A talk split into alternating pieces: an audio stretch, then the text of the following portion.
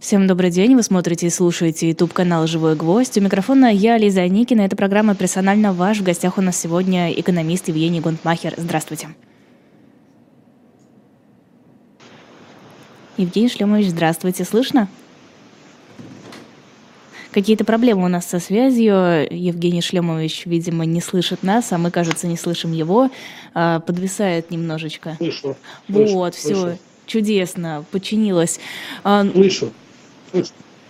А, Новый год наступил, и как-то принято считать этот Новый год э, точкой отсчета. Что можно сказать про прошедший 2020 из какого, в каком состоянии этот год пережила российская экономика? Какие итоги?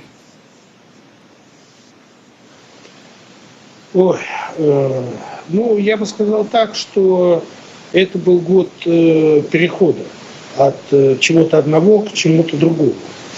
Э, мы э, ну, если считать там 21 год годом эпохи, когда у нас работали какие-то еще там э, вроде бы рыночные механизмы, какие-то институты, то 22 год, он, конечно, в это все внес очень большие коррективы.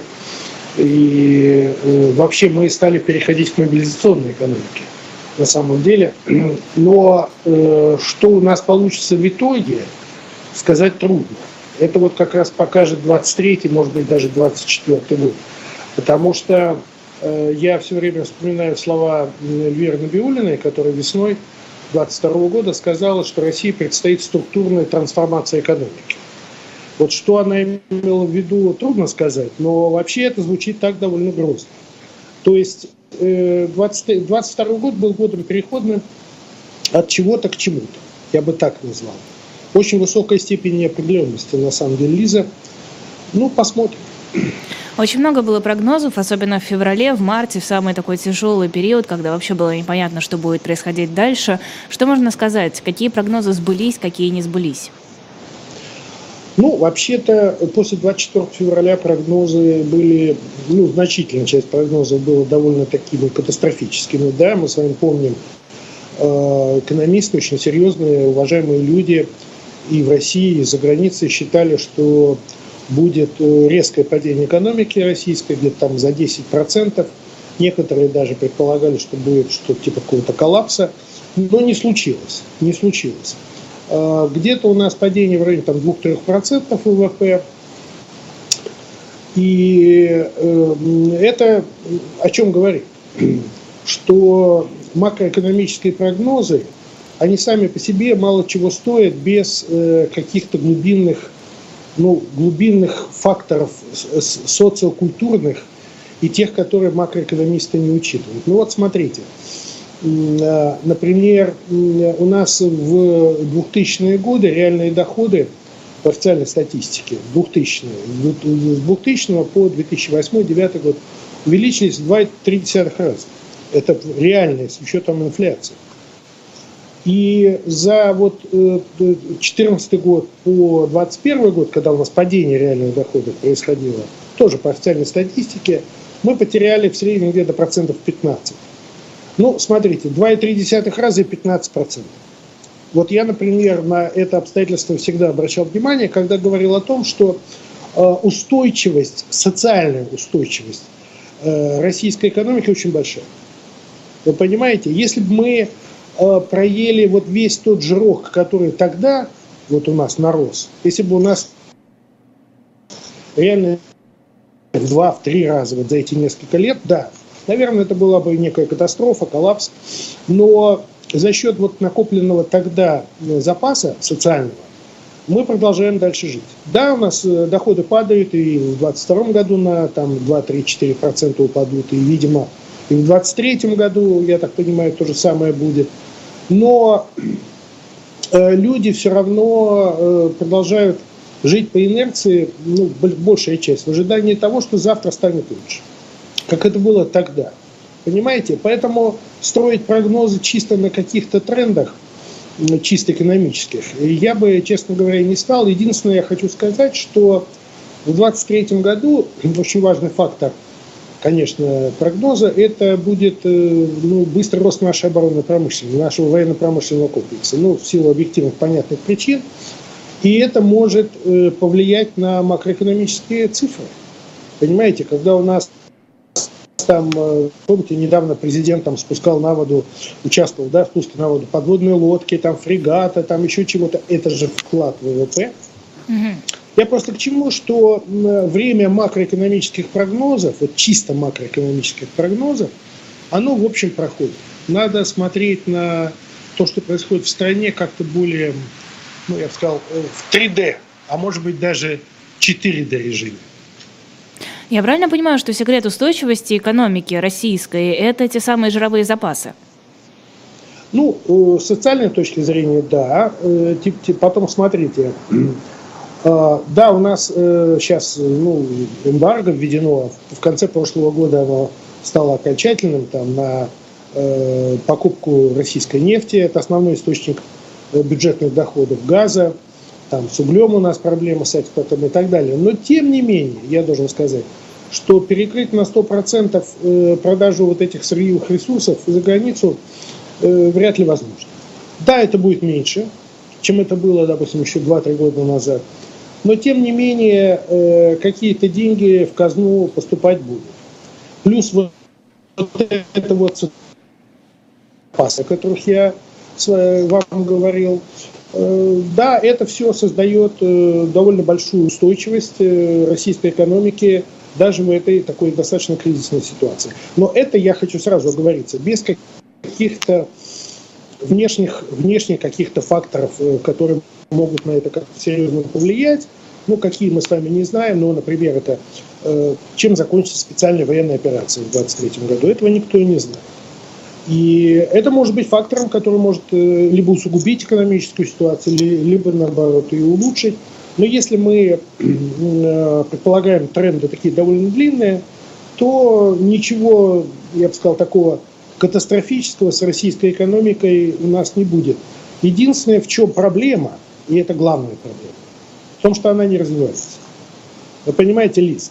Ведь э, сказать так, что это нормально, неправильно, потому что нет развития, нет инвестиций, нет развития высокотехнологических отраслей, а, да, мы как-то выживаем, какой-то пятачок мы себе чертили, э, куда вот, я говорю, поступают еще какие-то доходы от внешней торговли. Да, мы немножко, конечно, затянули пояса. Ну, подавляющее большинство семей, это показывают опросы, исследования, сейчас более экономно живут.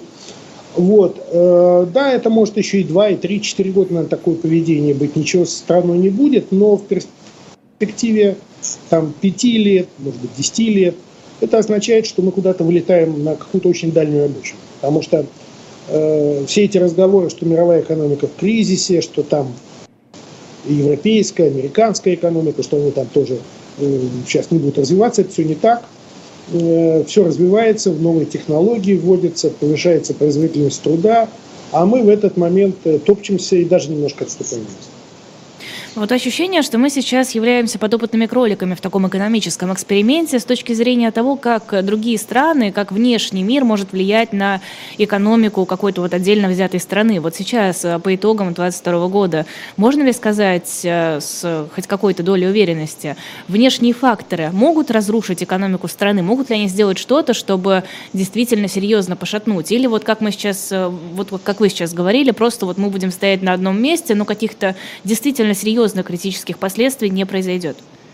Ну, Лиз, тут же надо понимать, э, что такое, вот вы сказали слово «пошатнуть», да? Вот что такое экономическая катастрофа? Что такое ну, экономическая катастрофа? Экономическая катастрофа, когда останавливается, когда безработица возрастает в десятки раз, э, когда в магазинах начинается перебой дефицита, когда останавливается банковская система. Это, кстати, принципиально важный момент. Вот, но у нас ну, в какой-то перспективе это не просматривается. Вы говорите эксперимент. Вообще, по сути, жизнь устроила эксперимент над такой большой страной, как Россия. А, такого еще никогда не было в мире. Ну, я бы сказал так, что, во-первых, он только начался. Причем он начался скорее эксперимент в конце прошлого 22 года, даже не с 24 февраля, а с конца прошлого года. Посмотрим, как будет в этом году. Но я повторяю, цена для России этого эксперимента – это не коллапс, это не катастрофа, вот, о которой я только что сказал, э, ну, какая-то совершенно ужасная. Это просто медленное отставание, примитивизация, архаизация и выход с точки зрения экономики нас куда-то вниз. Мы там э, были по объемам экономики, помните, где-то шестой, там седьмой страной мира, если брать абсолютные цифры ставили, помните, задачу в свое время быть пятой экономикой, по-моему, обогнать Германию. Нет, мы сейчас опускаемся вниз, так аккуратно, медленно, но опускаемся вниз. И, э, наверное, результатом этого эксперимента, я повторяю, будет только наше какое-то очень сильное еще дальше отставание. Ну, мы из страны, условно говоря, первого ряда, в которой мы были еще там, может быть, 15-20 лет назад, мы станем страной второго, может быть, третьего ряда. Вот, собственно, все. Но если у нас будут, отсюда, конечно, последствия определенные есть, которые будут усугублять это отставание. Потому что если будут открытые границы, то, конечно, поток людей отсюда из России, он будет постоянный, потому что, ну, вы знаете, ну, это как из африканских, азиатских стран, мигранты рвутся в Европу, ну, это будет примерно то же самое. Отток капитала, вы обратите внимание, по итогам прошлого года, вот 22 ну, 200, по-моему, там, 50 с чем-то миллиардов долларов. Это абсолютный рекорд. Такого никогда не было. Вот. То есть э, мы в этом смысле входим в какую-то воронку. То есть мы медленно, медленно, медленно отстаем, и вот это медленное отставание, оно нас еще дальше засасывает э, туда вниз. Поэтому, я бы сказал так, э, будущим поколениям, тем, кто э, будет во главе страны через 10-15 лет, э, наверное, перед ними будут в этом смысле какие-то совершенно колоссальные задачи стоять. Как из этой воронки, как из нее выскочить, это очень будет сложная задача. А хотя бы теоретически, возможно ли было что-то сделать, я имею в виду с точки зрения западных стран, э, чтобы нанести России такой удар экономический, чтобы Кремль уже не имел желания продолжать так называемую спецоперацию, чтобы парализовать всю деятельность э, внутри страны России?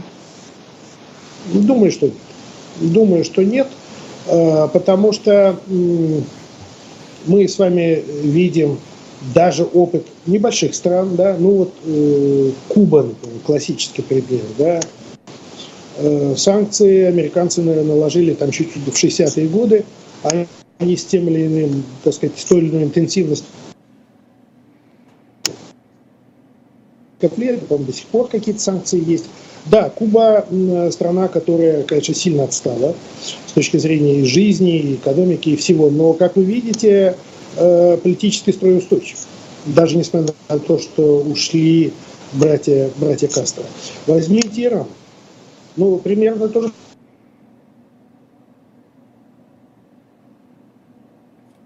Какие-то проблемы со связью у нас. Видимо, скайп работает не очень хорошо. Все-таки, сами понимаете, удаленный эфир – это дело всегда рискованное. Надеюсь, что Евгений Шлемович вернется к нам уже совсем скоро и получится починить соединение. А пока напоминаю, подписывайтесь на YouTube-канал «Живой гвоздь», ставьте лайки, подписывайтесь на телеграм-канал «Живой гвоздь», конечно же, не проходите мимо. Там выкладываются обновления. О, Евгений да, Шлемович. Да, да. да, да. Так вот, я говорю, да. Да, да, вот смотрите, значит, если мы возьмем Иран, э, то тоже, несмотря на десятки лет санкций, никаких э, подвижек с точки зрения политического режима не произошло. Ну, тем более Россия. Россия более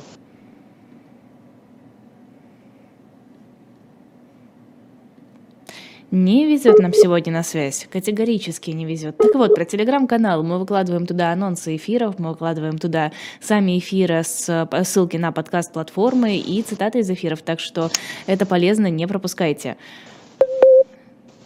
Какие-то звуки жизни, кажется, появляются в скайпе, кажется, немножко он оживает. Да, вы снова, кажется, вернулись. Да-да-да. Да-да-да, да, Лиз, извините, что-то, видите, со скайпом. Бывает. Да. Так что там да, с Кубой? Да, я вас слышу. Что примеры Кубы, примеры Ирана, когда десятилетиями санкции вводились, да, люди плохо живут, ну, по сравнению с тем, как э, могли бы жить, наверное, при других режимах. Но режимы целые. И, Куб, и кубинский режим, который в 60-е годы пришел к власти, и Иранская, Исламская республика, все, все живо. Тем более Россия, мне кажется, что А какие-то изменения у нас в стране могут произойти только исходя из каких-то внутренних подвижек, исходя из каких-то внутренних причин, но не под э, давлением санкций. Хотя, конечно, санкции наносят существенный ущерб нашей экономике, мы уже об этом с вами говорили. Мы могли бы развиваться быстрее, лучше и жить лучше, но это не фатально. Это для России не фатально. Хорошо, если была бы, например, полная экономическая блокада, если она вообще возможна, как бы это повлияло? Ну, это практически невозможно Почему? по простой причине. Ну, потому что есть Китай, есть Индия, есть э, целый ряд, ну, Турция та же самая, есть целый ряд азиатских, африканских стран, южноамериканских стран. Э, ну, ну, по сути, смотрите, ведь элементы полной экономической блокады еще есть с прошлого года, 22 Например, не летают самолеты наши туда, ну, в западном направлении – Э, наши корабли не могут заходить в порты там. А, видите, ограничено очень серьезно. На самом деле товарооборот э, падает с той же Европой, Соединенными, ну, Соединенными Штатами будет не такой большой. С Европой прежде всего вот эти все эмбарго и прочее. Я повторяю, здесь э, э, вряд ли, вряд ли, я, может быть какой-то очень такой Э, я бы сказал, фатальный исход для России, исходя именно из этих санкций. Э. Только какие-то внутренние процессы, только какое-то внутреннее развитие, единственное, что может как-то помочь трансформировать там наши какие-то политические порядки. Ну, как это будет, я не знаю, это пока не просматривается. Я просто к тому, что надо настраиваться на то, что э, вот эта ситуация, в которой мы с вами находимся, точки зрения экономики, социальной сферы, она будет еще достаточно долго. Я повторяю, кроме каких-то э, черных лебедей, помните, знаменитых, которые могут прилететь, которых мы с вами не знаем, да, и не можем угадать. Э, вот. Если от них абстрагироваться, мы в таком режиме можем жить еще достаточно долго. А можно сейчас проанализировать, как изменилась э, внешняя торговля России с другими странами? А, какие перемены, что увеличилось, что снизилось? Какие направления, опять-таки? Ну, это очевидные совершенно тренды, которые сформировались в конце прошлого года. Э, ну и до этого, кстати говоря, тоже. У нас одним из крупнейших, конечно, торговых партнеров стала Турция. Ну, она, по сути, взяла на себя роль такого хаба Через нее в Россию, кстати говоря, идут э, многие товары, которые раньше шли из Европы. Э, помните, как в свое время, в 2014 году, когда были введены первые санкции, да, э, Россия ввела свои антисанкции, у нас Белоруссия стала крупнейшим экспортером в Россию, там креветки белорусские. О, это, конечно, вообще добыча креветок помню, в Беларуси, это огромный промысел. Да, да, да. Да, да. Помните, там из Сербии вдруг пошли яблоки, которые на самом деле, конечно, были польские, но вот они пошли из Сербии, значит, у нас Турция. Сейчас, безусловно, выходит на первый план с Китаем, конечно, очень сильно развивает э, очень быстро. За счет чего? За счет того, что китайцы стали покупать у нас намного больше тех же энергоресурсов. Мы, мы же им продаем это достаточно дешево, то, ту же нефть, газ и там много чего другого. Вот, и они нам, конечно, э, продают в обмен в Россию тоже какие-то товары, не высокотехнологические, кстати говоря, они в этом смысле очень аккуратно себя ведут, но тем не менее. Китай, Индия, ну эти страны я уже называл. Вот. И, то есть товарооборот потихоньку, смещается туда, вот на, в эти, вот на, на восток. Конечно, полностью это все понимают, и мы все, все это понимаем, компенсировать падение товарооборота, допустим, с Европой вряд ли можно, особенно по энергоносителям, вряд ли, потому что для этого, ну, во-первых, э, там рынки не такие емкие, они уже давно заняты, тех же энергоносителей, потом нет инфраструктуры, ну, достаточной. А там же сейчас срочно строится там силы Сибири 2, ну, вот газопровод в Китае из России, но это сколько лет еще будет строиться если будет это строиться. Вот. Но тем не менее, вот эти вот восточные направления и южные, да, если мы говорим о Турции, это сейчас э, такой стал, стал приоритетом. И это абсолютно видно, здесь никаких сюрпризов в общем особо нет.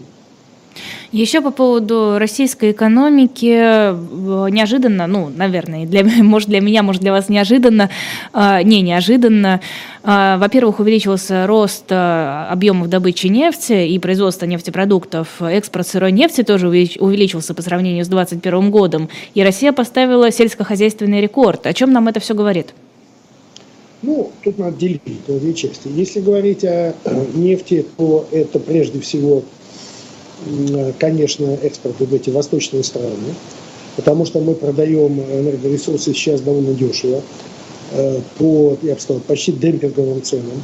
И та же самая Индия, естественно, э, ну, тот же Китай пользуется этим, и они с большим удовольствием э, эту нефть и нефтепродукты у нас покупают.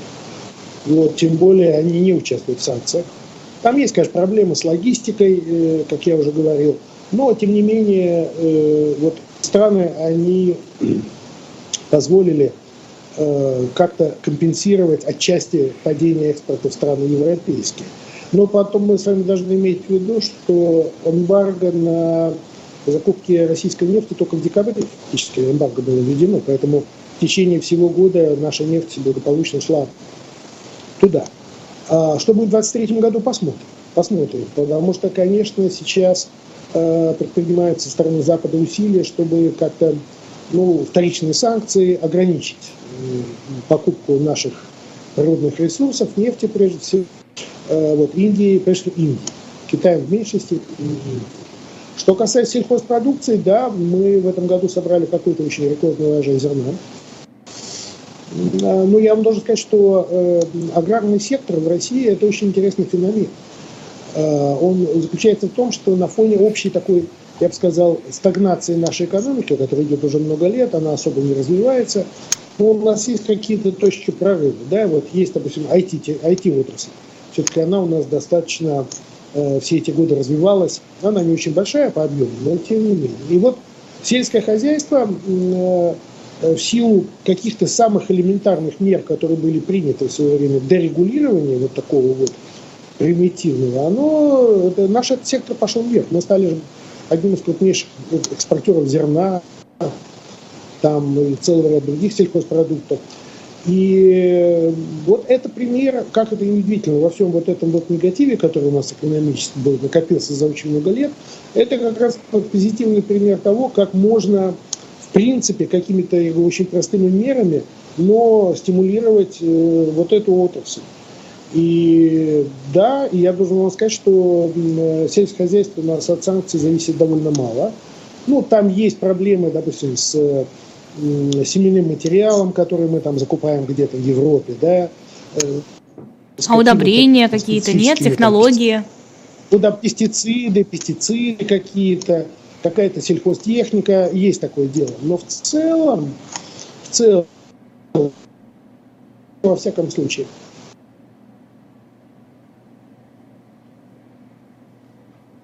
И снова бунтует наше соединение. Но вроде как до этого оно чинилось довольно быстро. Надеюсь, в, этот случай, в этой ситуации будет точно так же. Давайте пока про книжки вам расскажу. У нас есть чудесные книги, они в единственном экземпляре на сайте shop.diletant.media, подарочные красивые издания. Каких книг там только нет, я даже все вам не перечислю. Там есть Булгаков «Собачье сердце», а, там есть театральный роман, там, были, там есть «Были и небылицы» из дела тайной канцелярии, книга Фауст в двух томах, а, «История евреев в Европе» в четырех томах, подарочное издание, «Живописный Карамзин» или «Русская история в картинах». Алло, да. Да. Алло, да, да, да. Евгений Гонтмахер к нам вернулся. Да, Сейчас я чуть-чуть еще про книжки договорю. Это одна из причин устойчивости вообще российской экономики, в том смысле, что чтобы у нас не случилось в других отраслях, но обеспечить себя какими-то продуктами питания элементарными мы все-таки сможем. Это вот только себя или это как-то какой-то вклад в экономику с точки зрения продажи зерна? Да, да, да, нет. Ну, экспорт, смотрите, э, африканские страны, азиатские страны с удовольствием покупают российское зерно. И здесь, надо сказать, Запад не накладывает никаких санкций. Вот. И там сейчас идут, по переговоры по поводу удобрения, которые мы тоже довольно много производим. Поэтому вы правильно задали вопрос насчет сельского хозяйства, Лиза. Это еще тоже тот якорек, который нас держит довольно устойчиво, несмотря на все, на все что происходит. И э, санкции в этом смысле, они ну, очень слабо могут повлиять на эту устойчивость с точки зрения сельского хозяйства. Но, насколько я понимаю, санкции в принципе не направлены на сельское хозяйство с той точки зрения, что ну, от российского зерна довольно много стран зависит, и было бы да, негуманно. Да. Нет, более того, более того мы, мы же участвуем в этой зерновой сделке, где Украина, ООН, да, и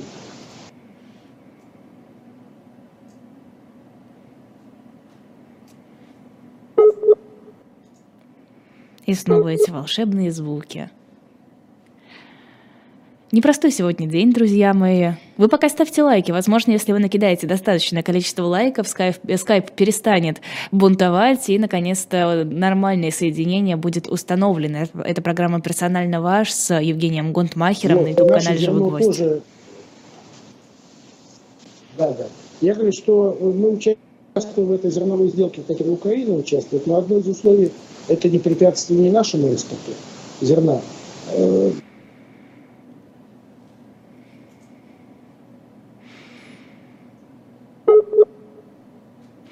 Знаете, а есть некая интрига, вот когда идет речь, идет какое-то рассуждение, а потом раз и исчезает, и тайна повисает. Ну, к сожалению, я нахожусь интернет не очень устойчивый лес. Я прекрасно вас понимаю. Ну, сейчас вы меня слышите? Да, теперь снова слышу. Да, поэтому по поводу сельского хозяйства, я повторяю, это такой один из мощных якорей, который позволит на, на, на удерживать довольно устойчивое состояние нашу экономику и потребительскую сферу на какие-то ближайшие годы. Но главная проблема, я говорю, мы с вами все говорим про устойчивость и так далее, главная проблема это развитие. Вот я пока не вижу условий для развития нашей экономики. А стоять на месте мы можем еще довольно долго, но что дальше? А, хочу немного вернуться к нефти. Выросла добыча нефти, но при этом цены ниже. А насколько ниже? А, увеличивается ли доход, который Россия получает от нефти, или наоборот, несмотря на увеличение добычи, доход падает? Нет, ну, цены на нефть довольно низкие сейчас. Они там, по-моему, упали там, чуть ли не до 60 долларов за баррель, тем более... Ну вот э, Юрлс э, нефть, нефть, она стоит сейчас э, около 50,5 долларов за баррель. Да, да, да. Но мы еще продаем иногда там с дисконтом, насколько я понимаю. Но все равно, я вам должен сказать, что э, наш бюджет э, будет получать э, доходы от э, до, до цены там 20 30 долларов за баррель. Вот если это будет, что маловероятно, вот ниже этого предела, там да, там уже будет довольно сложно. Да, доходы снизились э, бюджета, но тем не менее, тем, не менее они есть. Я уже Да, у нас экономика постепенно скукоживается, и наша социалка постепенно скукоживается. Это пока еще не критически. Это пока еще ну, по крайней мере, там пару-тройку лет точно, если, я повторяю, не будет никаких форс-мажоров. А что по поводу газа? Россия грозилась, что без российского газа Европа замерзнет, но вот сейчас мы видим, что в Европе, в отличие от России, аномально теплая зима, и потребление газа значительно снизилось. Его вполне хватает, учитывая особенно э, резервуары, которые были заполнены европейскими странами. Э, не получается у России газовый шантаж сейчас?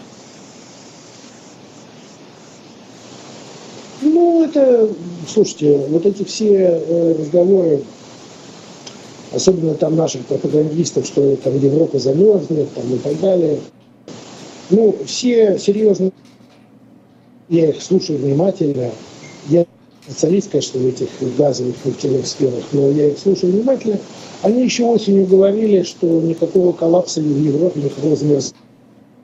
Хотя бы потому, что Европа загодя свои хранилища, до каких-то рекордных уровней, там чуть ли не до 100%. Плюс подошли прогнозы погоды, что будет теплая зима. Ну и место. Потом вы же не забывайте, что Европа, она э, традиционно отличается, это же часть культуры, большой бережливостью.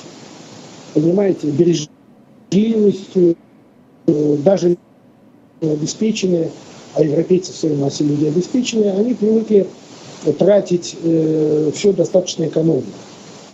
Вы же сами там бывали, вы же видели, как, ну я не знаю, вы заходите на личную клетку, зажигается свет, а вы э, поднимаетесь на следующий этаж, свет гаснет. Ну, это классика как бы европейская. У нас в России вы это видели? Ну, я это видел, но очень-очень мало. У нас другие представления. У нас другие представления. Мы считаем, что у нас могут гореть все лампочки, могут там, я не знаю, работать все электроприборы, и это нормально. Его же, я повторяю, там столетиями, десятилетиями воспитана другая культура. Э, поэтому, мне кажется, это изначально было понятно, что никакого там коллапса у них там не будет. Другое дело, сейчас там в Европе говорят, что как им э, дальше жить э, зиму 23-24 года, потому что газ от российского, от российского газа, это, конечно, большая для них такая проблема. В этом году они смогли э, это, э, как-то это дело, видимо, пережить. А как будет в следующем году? Ну, у них есть время, чтобы подготовиться. Это значит и газ и так далее. Сейчас же, кстати, цены на газ в Европе упали довольно серьезно, еще ниже, чем до, чуть ли не упали до уровня 2021 года. Кстати, уверен, что Европа это все дело переживет. Вот что будем делать мы с нашим газом, ну и потом ну, с газом прежде всего, потому что с нефтью э, ситуация проще, у нас есть стабильные покупатели вот в лице Индии, Китая других там таких азиатских стран. А вот что мы будем делать с газом, не знаю. Не знаю. Это какой-то очень стратегический выбор у нас должен быть, потому что если рано или поздно мы наладим отношения с Европой, мы на этот рынок не сможем вернуться, он будет занят. Он будет занят уже другими Э, поставщиками и что мы будем делать. Надо об этом думать уже сейчас. Ну а какие-то другие страны, тот же самый Китай, Индия, которых вы уже упоминали?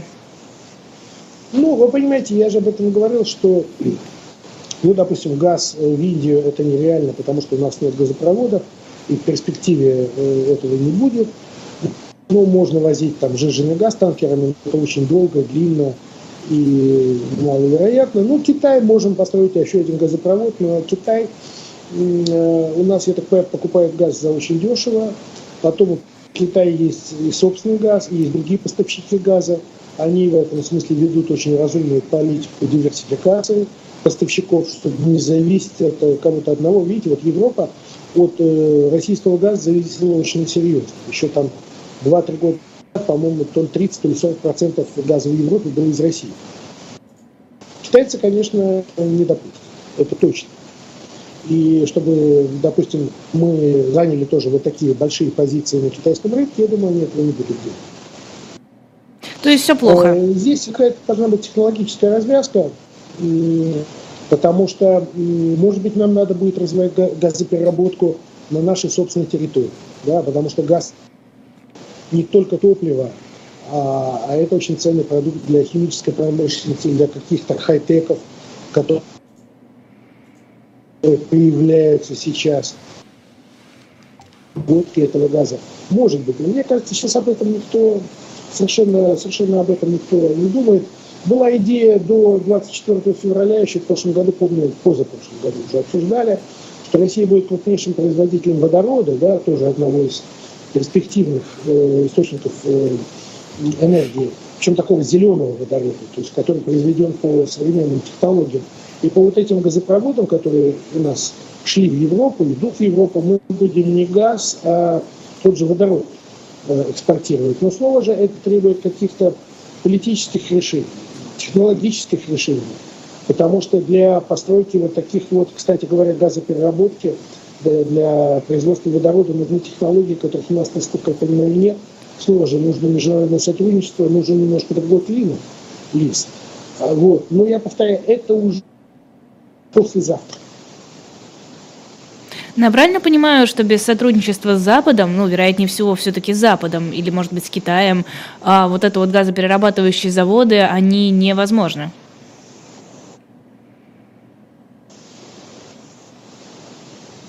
Что А может быть, Евгений Шлемович, а может быть вы видео отключите, да. Э, мы поставим вашу фотографию, а то совсем что-то беда со связью, возможно, без видео будет лучше.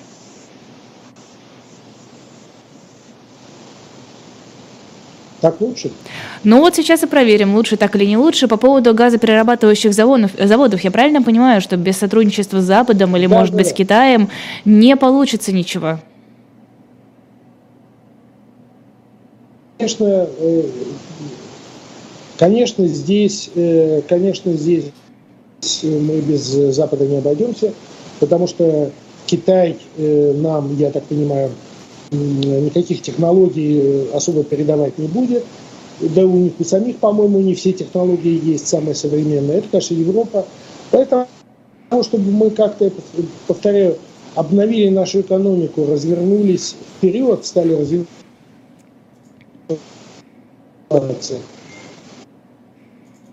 международной, мы никуда абсолютно не двигаемся. Мы на каких-то условиях, каких я не знаю, нам надо возвращаться в, в мировую экономику, в широком смысле этого слова, в экономику сотрудничества с странами.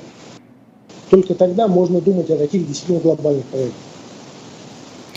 А, в Германии тут правящие партии в целом готовы замороженные активы конфисковывать и отправлять на восстановление Украины, но пока из-за возможных юридических последствий они этого не делают, а, ждут э, каких-то других э, действий от э, западных, других западных стран. В общем-то, Соединенные Штаты говорили о том же, эта риторика сейчас довольно популярна, о том, чтобы замороженные средства России отправлять Украине.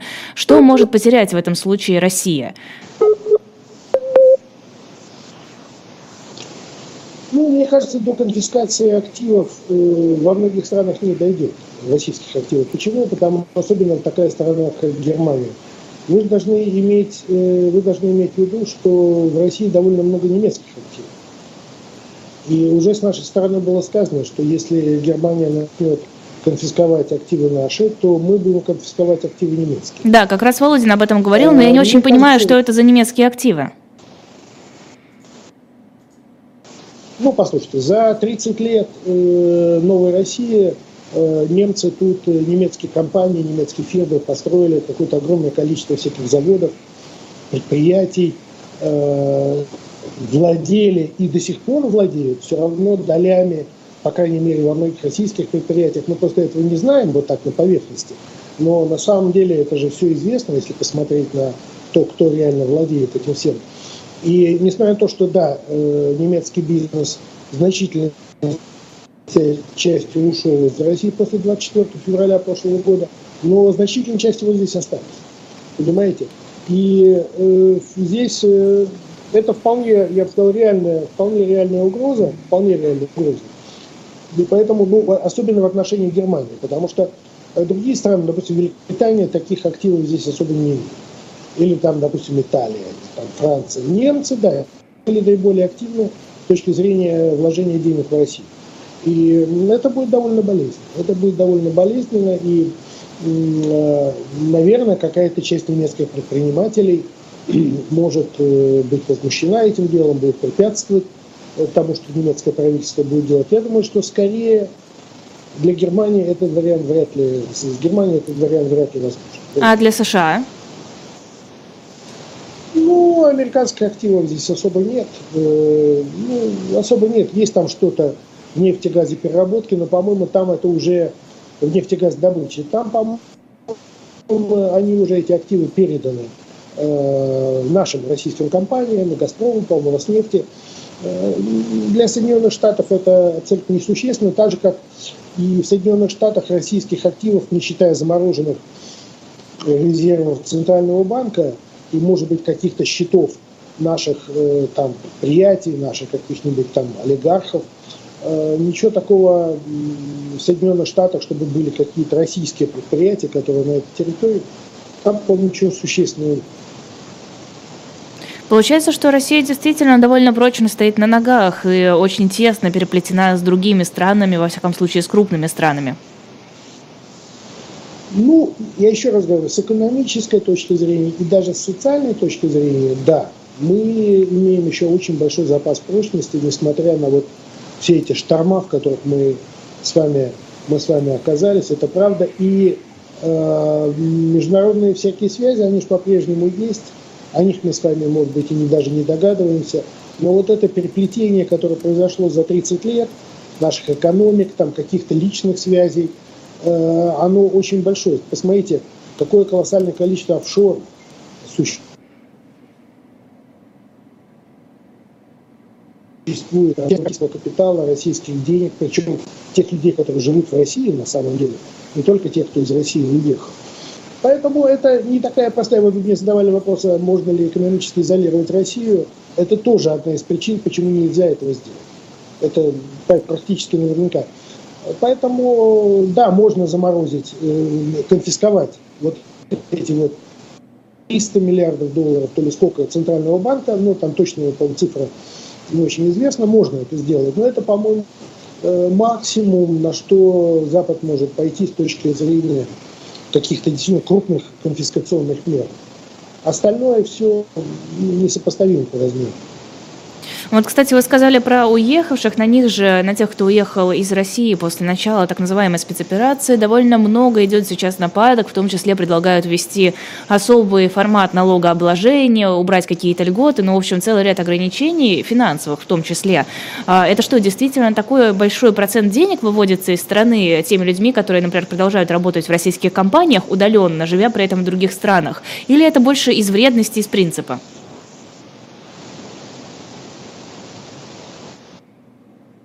Ну, мне кажется, это какое-то совершенно, я бы сказал, эмоциональные какие-то предложения. Потому что, ну как люди, вы смотрите, вот, допустим, человек живет где-то в Европе, удаленно работает в российской компании, но он же производит э, продукт в России. Что значит вывозит? Ну да, ему зарплату какую-то платят, образом переводит эту зарплату туда, ту страну, где он живет. Но это, в общем, совершенно какие-то копейки по сравнению с тем, сколько этот человек производит. Особенно если это хай-тек, очевидно, да, те же самые айтишники в России. Поэтому здесь это, мне кажется, как вам сказать, такой бы политический жест.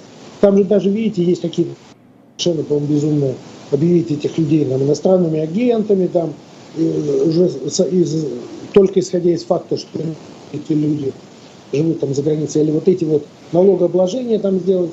Э, насколько я понимаю, даже правительство российское против такого, такого рода мер. Поэтому ну, пока, пока это маловероятно, я бы сказал так, потому что это ведь тоже часть российской экономики на самом деле. И если этих людей отрезать да, от российской экономики, а это сотни тысяч на самом деле, тех, кто таким образом там работает, то еще неизвестно, кому будет хуже. Этим людям, которые вот за границей работают, или этим компаниям в России, которые пользуются трудом этих людей и производят э, продукцию, которую в России же и используют. Но вопрос, насколько велика ценность этих самых людей. Если это какие-нибудь серьезные айтишники, тогда да, наверное. Если это какие-то э, сотрудники довольно среднего уровня, то, наверное, и без них Россия может обойтись. Но подумаешь, там условно 700 тысяч человек уехало. Ну, по сравнению с населением страны, это ничтожно мало. Ну, это не так много, конечно, но вы понимаете, даже если это люди ну, какого-то среднего уровня квалификации, то они часто выполняют важные функции. Сейчас я вам должен сказать, из-за э, того, что у нас мобилизация, из-за того, что молодые люди уходят, не только молодые, среднего возраста мужчины уходят в армию, ну и из-за вообще общей нехватки рабочей силы, которая у нас давно уже сформировалась, даже люди вот такого среднего квалификации, они вообще-то нужны они вообще нужны. И, и если, допустим, вы используете, он где-то работает за границей, он за границей живет, а вы его у нас не используете, то вы можете, можете, можете не найти здесь, в Российской Федерации. Поэтому, я бы сказал, общий дефицит рабочей силы, более-менее квалифицированный, он тоже как-то вот, ну, он против вот этих мер, э, я бы сказал, репрессивных в отношении тех, кто за границей, кто не участвует ни в какой политической деятельности на самом деле, э, не публичен, э, кто на самом деле является частью российской экономики, это, что называется, выстрелить в ногу. Ну вот, знаете, есть такое выражение. Примерно то же самое, если в отношении них что-то такого рода будет делать. Я надеюсь, что этого не будет. Я думаю, что их режимы останутся прежними, как и сейчас. А с чем связан дефицит рабочей силы? Ну, рабочей силы – это наша демография, Лиза. Это такой очень давний и длительный процесс. У нас же идет старение населения уже достаточно много, даже не лет, а уже десятилетий. У нас, э, особенно в последние годы, снижается рождаемость, потому что э, ну, малочисленное поколение женщин сейчас детородного возраста. И у нас вообще уже несколько лет, как снижается число людей трудоспособного возраста. Примерно на 1 миллион человек в год. Это тоже демография, это вот эти волны, которые у нас образовались после э, Великой Отечественной войны. И э, у нас же недаром такой низкий уровень безработицы уровень безработицы. Правда, потому что э, действительно, я повторяю, у нас тут реально часто не хватает ну, просто элементарно рук, которые бы что-то делали. Другой вопрос – это эффективная занятость. Насколько эффективно заняты те, кто э, работает и хочет работать. Это уже отдельный вопрос, и там, конечно, очень много проблем. Вот. Поэтому, да, это, это такая наша демография, и она будет еще довольно много лет с нами. А разве этот дефицит не закрывается мигрантами? Ну, он закрывается мигрантами в каких-то очень узких сферах. Э, они известны, это строительство, это торговля, это коммунальное хозяйство. Э, вот, но это же не все отрасли российской экономики. А еще отрасли. Вот кроме там, э, в общем, людей по факту, особенно квалифицированных людей, не хватает. Вы посмотрите опросы работодателей, они на это очень сильно жалуют уже много лет. А, Еще одна история. В Вашингтоне считают, что основатель ЧВК Вагнера Евгений Пригожин хочет получить контроль над соляными и гипсовыми месторождениями в районе Бахмута. Мол, из-за этого там идут такие ожесточенные бои. А что это за соляные и гипсовые месторождения? Я поняла, что соляное месторождение там крупнейшее в Европе, но насколько это ценный ресурс? Ну, вообще, насколько я знаю, э, еще там с советских времен, да, вот когда Украина была в составе Советского Союза, ну и потом уже, когда Украина стала независимой, да, там были разработки этой соли, которые экспортировались э, в целый ряд стран. Кстати говоря, в Европе не так много мест, где добывают соль, ну и поваренную, и техническую соль и так далее. Но у меня возникает другой вопрос – ну, э, слушайте, для того, чтобы... Ну, сейчас, конечно, эти э, все разработки закрыты, учитывая, что там идет, как раз проходит специальная военная операция, она проходит как раз там, вот буквально там идут бои якобы в районе вот этого Солидара. А, у меня вопрос другой. Ну, для того, чтобы возобновить там разработки, там все разрушено. И нужно, во-первых, э, чтобы прекращены вот эти военные действия, не просто, чтобы они были прекращены, чтобы настало мирное время, чтобы были все статусы э, окончательно, э, окончательно определены. Например, что э, это часть Российской Федерации, да, согласно нашей Конституции же теперь Донецкая область – часть Российской Федерации. Вот, что там идет нормальная экономическая, нормальная предпринимательская жизнь там, и так далее, и так далее, и так далее. И только тогда, наверное, что-то такое, там это надо восстанавливать, вкладывать какие-то большие деньги, только тогда, наверное, это может куда-то, чего-то пойти. Но слушайте, мы до этого еще очень и очень далеко. И поэтому э, я не знаю, я не читал оригинал этого э, вашингтонского документа, но ну, мне кажется, это немножко преждевременно сейчас говорить о каких-то интересах, там, Пригожина, не Пригожина. Сейчас главное другое. Главное, чем это все закончится. На, на чем все успокоятся, да, Лис, вот как, на чем все это успокоится? Когда, наконец, у нас э, наступит новый как бы порядок, мировой порядок, общеевропейский порядок, стабильными границами, с э, стабильными какими-то экономическими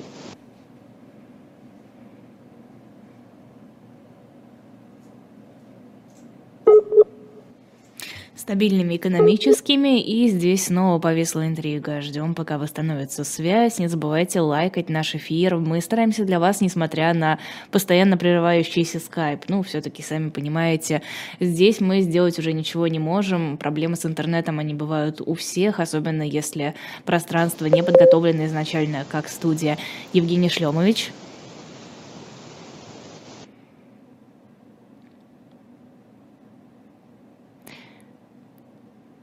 Ждем, продолжаем ждать. Э, пока можете, пока ждете, зайти на shop.diletant.media, посмотреть, какие там есть. Да, я говорю, да. Да. Да, Лиз, так я говорю, вот э, когда это все устаканится когда-нибудь, а, боюсь, что на это уйдут э, не годы, а может быть даже десятилетия. Тогда мы с вами поймем, что будет, допустим, с угольной промышленностью того же Донбасса, что будет с металлургией, которая там была, с химией, что будет, наверное, Э, с европейской экономикой, да, которая тоже довольно быстро меняется. Поэтому это очень преждевременное какое-то мнение, мне кажется, оно очень примитивно, то, которое вы сказали, оно не актуально абсолютно. Не, ну подождите, может быть, Евгений Пригожин смотрит в будущее и с оптимизмом. Он считает, что все закончится так, как хочется ему, и тогда соляные месторождения будут ему очень кстати. Может быть, я не знаю, я же, мы с вами у него не спрашивали. Может быть, он так думает, но с моей точки зрения, э, вот эти все вопросы экономического будущего этого региона, включая, кстати, саму Украину, э, они все э, пока не стоят на повестке дня. Сейчас на повестке дня, немножко я повторяю другой вопрос, это окончание вот этого противостояния, это установление прочного мира – согласие и налаживание, на базе этого налаживание какой-то экономики. До этого пока еще, как я вижу, еще достаточно далеко. А, прибыль российских банков в 2022 году составила около 100 миллиардов рублей. А, это большая сумма, и можно ли вообще оценить, э, насколько она больше или меньше по сравнению с предыдущими годами? Нет, это небольшая сумма. Это, это небольшая сумма насколько я помню, э, у одного Сбербанка в свое время, там еще 2-3 года назад, э, прибыль измерялась там чуть ли не триллионами рублей. Вот, э, да, поэтому здесь, э, ну, банковская сфера, э, конечно, переживает довольно сложные времена в России, но снова же она пока довольно устойчива, к счастью. Да, мы с вами ведь э, не видим там очередей к банкоматам, э, там, каких-нибудь там лихорадочных закрытий счетов, там все это, к счастью, потому что это вот, мы с вами говорили про экономический коллапс, вот это самый тяжелый признак экономического коллапса, когда рушится банковская сфера. Но э, прибыль, э, прибыль относительно небольшая. Почему? Потому что все-таки люди поснимали какие-то деньги, особенно вот после 24 февраля там было такое Потом экономическая активность же тоже не очень, не очень высокая. Особо наши предприятия сейчас не кредитуются. То, что банкам давало какую-то прибыль. Э, и целый ряд других таких моментов. Ну, хорошо, хоть есть эта прибыль на самом деле, но она небольшая. Ну, кстати, по поводу наличных, просто наличные по итогам этого года может превысить 16 триллионов рублей, оценивают эксперты. А, это, конечно, не дотягивает до уровня 2020-го, тогда, по-моему, был рекорд э, за 10 лет, э, за последние 10 лет, но, тем не менее, это все-таки очень большая сумма. Ну, люди э, частично сейчас в рамках такой сберегательной э, стратегии выводит наличные, ну это не такой большой, э, к счастью, это не такой большой процесс, выводит наличные из банков дома, а куда-то пытаются вложить, э, вот, все-таки, видите, развивается как-то ипотечный процесс, ну, вот, потому что, в принципе, сейчас считается экспертами тоже, просто хранить деньги на счету в банках вот, под какие-то проценты, которые даются, это, в принципе, достаточно невыгодно. Это невыгодно, и инфляция довольно высокая. Вы же видите, по этому году двузначная инфляция. Еще неизвестно, какая она будет в следующем году. Поэтому люди, да, какая-то часть людей пытается вывести деньги. Плюс к этому э, отток капитала, о котором мы с вами говорили, из страны. Там же тоже, это же отток с банковских счетов наших российских банков. Это же не просто люди где-то держали в чемодане, а потом как-то туда переправляли. Э, это вывод из российских банков туда, в банки других стран. Ну, в силу тоже понятных причин. Люди страхуются, люди они пытают, пытают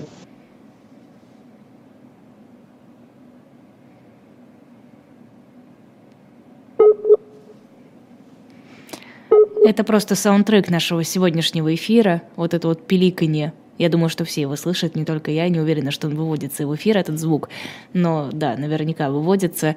shop.diletant.media, заходите, выбирайте книжки, там есть куча книг в, краси... Э, в красивых переплетах, в единственном экземпляре. Там и классики, и не только. Да, Евгений Шлемович. Да. Люди страхуются. Да. Я говорю, это не удивительно. Да, люди страхуются, это не удивительный феномен, но каких-то пока критических э, снова же размеров нет. Э, нет размеров. Э, были, были сообщения, что в каких-то регионах были очереди в банкоматах, но как-то это все рассосалось. Были приняты какие-то меры. Нет, я здесь пока тоже никакой, к счастью, чрезвычайной ситуации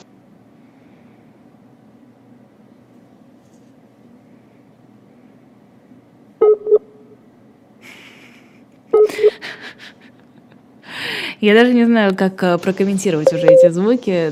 Да. Я уже, видите, слушайте, тут с этой связью, видите, я замучился, Лиза, я сильно замучился. Вы меня извините, пожалуйста. Я все прекрасно понимаю. Давайте уже закончим тогда эту тему, э, что ничего критического, да, я правильно понимаю?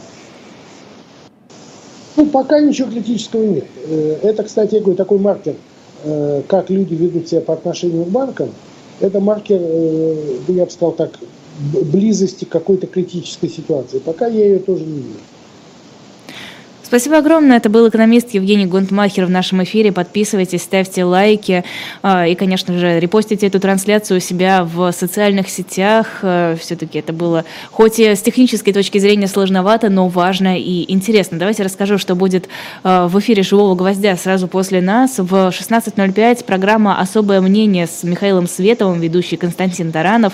В 17.05 «Слуха и эхо» с Сергеем Бутманом. Можете уже сейчас задавать свои вопросы в чате этой трансляции трансляции, она есть у нас на канале. Потом нужно переключиться на канал «Дилетант». Там будет программа «Дилетанта». Она, правда, в записи, но, тем не менее, ведущий Виталий, Виталий Демарский, гость Борис Хавкин, доктор исторических наук, профессор РГГУ. Потом в 19.05 снова на YouTube-канале «Живой гвоздь» программа «Особое мнение» с Николаем Сванидзе, ведущая Ксения Ларина в 20 часов 05 минут. Программа 2023. Гость по зуму Александр Эткинд, историк и профессор Центрального Европейского университета в Вене, ведущий Виталий Домарский.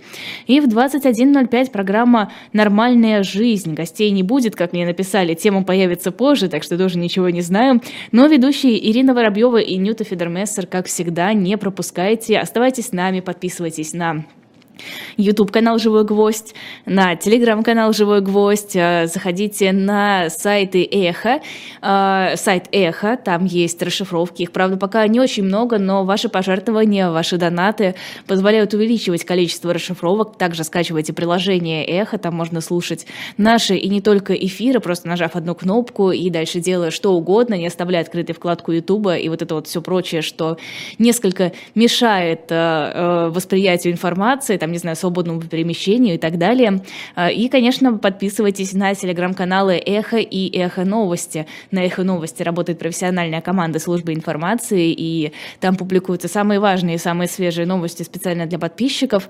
Ну а телеграм-канал «Эхо» — это мнение, это позиции, это различные тексты, туда тоже обязательно заходите. Что еще? А, я все пытаюсь рассказать вам про книжки, но на протяжении эфира как-то не получается. shop.diletant.media очень красивые книжки в очень красивых переплетах и с очень красивыми картинками. Они все в единственном экземпляре. Чуть-чуть вниз промотайте на сайте, там вы их все найдете. Там есть и Пушкин, Руслана Людмила, «Капитанская дочка», там есть э, Эдгар Аллан По, «Черный кот», подарочное издание, там есть книга «Собачье сердце» Булгакова, и опять же Булгаков, э, сборник «Собачье сердце», «Роковые яйца», «Дева Лиада», тоже в подарочном издании. Там есть театральный роман Булгакова, э, там есть «Фауст» в двух томах, тоже безумно красивый, «История государства российского», «Истории и жизни Петра Великого», э, что еще там есть такого хорошего, «Жизнь природы тоже прекрасно, картины физических и химических явлений. В общем, обязательно заглядывайте. Спасибо вам огромное, ставьте лайки и увидимся с вами завтра утром в утреннем